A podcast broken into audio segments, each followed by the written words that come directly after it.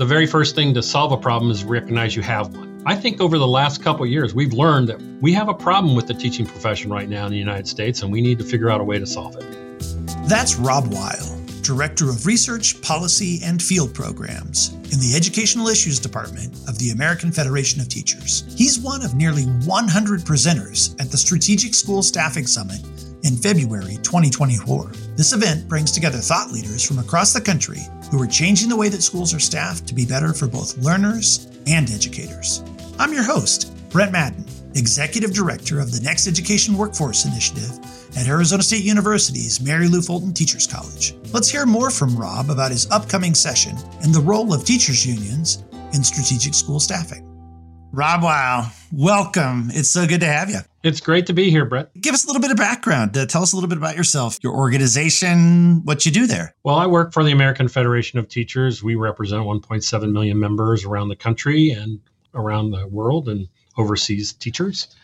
I'm the director of research policy and field services and the Ed Issues Department. That's our way of saying K 12 education at the American Federation of Teachers. And so I work a lot on K 12 issues all across the board. You dabbling in other technologies, contracts? What specifically are you uh, dipping into in this role? I'm responsible for a lot of different things, but obviously uh, there's huge overlap with, you know, our paraprofessional members. There's huge overlap with higher ed. There's huge overlap with the other constituency. I actually do work with the public employees and the healthcare em- employees because I do a lot of work on artificial intelligence and the impact of AI on the uh, on workers and AI effects on education.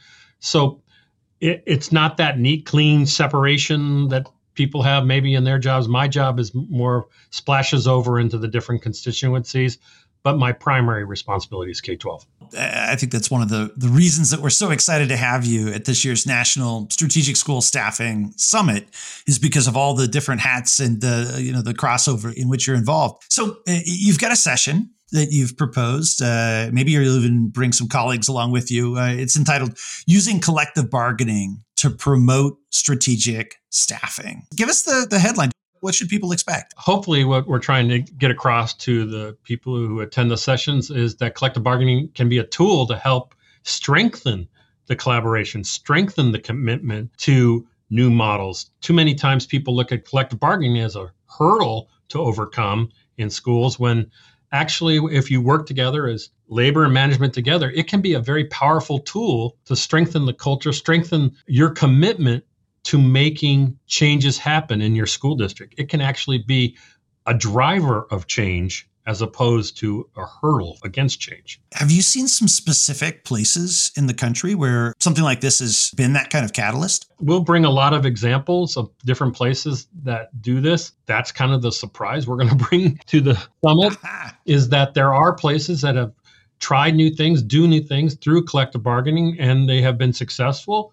And also it's a learning process for both labor and management of how to use the tools they have to strengthen what they want to do for kids and students and schools. Anything that makes for an exceptionally strong agreement or part of that process as you're thinking about people that are contemplating the session and what you're doing any any high level pieces of advice? I've been collective bargaining for a long time. I hate to tell you how long, but a long time and the key around it is, you know, building a trust relationship that is key to making collective bargaining work too many times people circumvent the trusting part, the relationship part of collective bargaining. And it, it, doesn't make any sense because it's just like any other relational situation you have. You try to build trust so that better things can happen in the relationship. And so building trust is an important piece. Trust doesn't mean you always agree. I want to be very clear. Trust doesn't mean you're always in agreement. What trust means is you understand where they're coming from, and I can trust that they're being forthcoming with us so that we can solve the problems or the, we can find collective solutions to what we're facing. What I'm talking about is a trusting relationship where we can be frank with each other, talk with each other, and actually get down to where we agree and where we disagree and really focus on coming to a good agreement. That makes a ton of sense, and and and that that trust starts, uh, you know, at the very beginning. Obviously, I mean, one of the most important things we talk about when we talk about collective bargaining is don't wait until you know some kind of artificial deadline. Now I have to bargain, and now I'm going to talk to the other side. It should be something where you're developing these relationships throughout the time.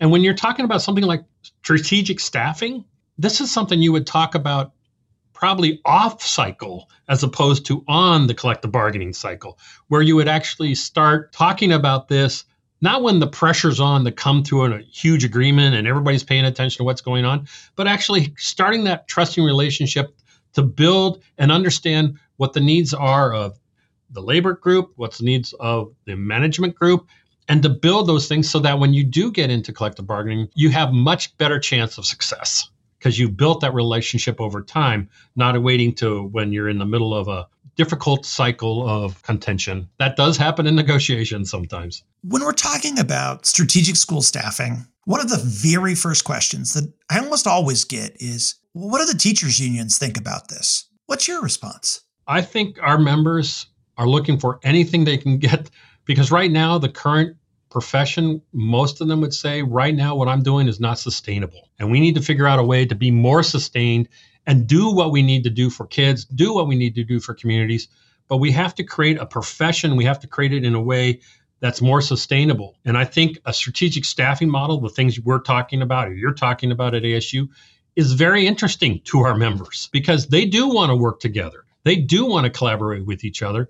Being isolated, what I call instructional isolation, is not a great model and we need to try to figure out how we don't keep on repeating ourselves. One of the things that that one teacher one classroom model has to it is every teacher's recreating the same thing in their classrooms all the way down the hallway when if they just were working together it would be a much better use of time. And actually the product what they come out with the instructional program they provide would be so much better our members are not against looking at models like this looking at models that do look at diverse roles and differentiated roles for educators. They're not against that. In fact, I headed up AFT's teacher shortage staffing study.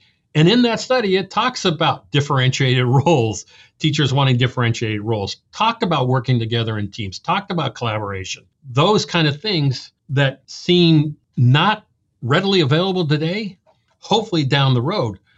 I think one of the biggest challenges we have, especially when we talk about collective bargaining and some of these other things, many of our members just can't even comprehend that there's another way to do it out there because they've been in it for so many years. And if we're able to show them things, show them different models, show them ways that we can work together, I believe we'll we'll get a lot of teachers really happy about where where the profession is going. You know, all of this uh, resonates deeply with me, Rob. One of the things that we're doing is we're bringing together a whole set of thought leaders at this uh, at this national strategic school staffing summit, and you've had a chance to to peek at the agenda uh, in advance. And I'm just curious, um, any other sessions stand out that you're excited to to go to and and check out? Well, I want to hear what Cindy Marten has to say and where the Department of Ed is on this. I think that's really important. Of course, Brett, I want to hear what you have to say because that's critical for everybody who's going to come. Thanks. but I also, there's another, you know, we're doing a session on collective bargaining, using collective bargaining, and some of the examples we're going to bring.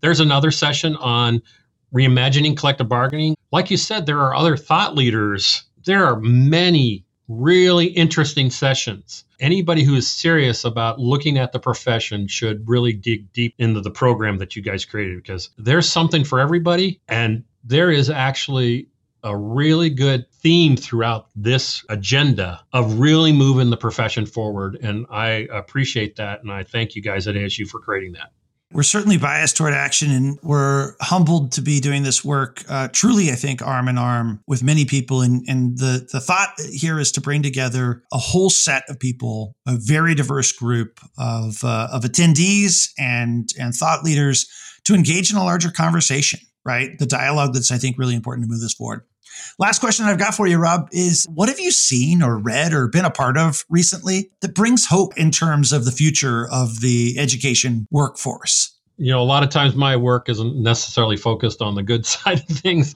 you know we, we deal with issues but one of the things that i do believe is that the very first thing to solve a problem is recognize you have one and i think that that's what we see right now around the country for the last couple years is a recognition that we have to do something around the teaching and learning that we provide in our schools. That has to change. There has to be a change. And that's the first step to changing it. When people say there has to be something new or different that we do because what we're doing isn't working as well as we want. And so I think that's critical. I mean, we all know that the first way to solve a problem is realize you have one. I think over the last couple years, we've learned that we have a problem with the teaching profession right now in the United States, and we need to figure out a way to solve it. Rob, thank you for doing your work to be part of that solution uh, and your leadership. And uh, can't wait for your session uh, at this year's National Summit. Thank you, Brett. I appreciate the time. You can hear more from Rob on February 7th and 8th at the all virtual Strategic School Staffing Summit. Go to next.education.asu.edu for the full agenda or check the show notes for details. If you're interested in thinking differently about how we staff schools, I hope you join us. For now, thanks for listening, and until next time, be well, be safe, and keep learning.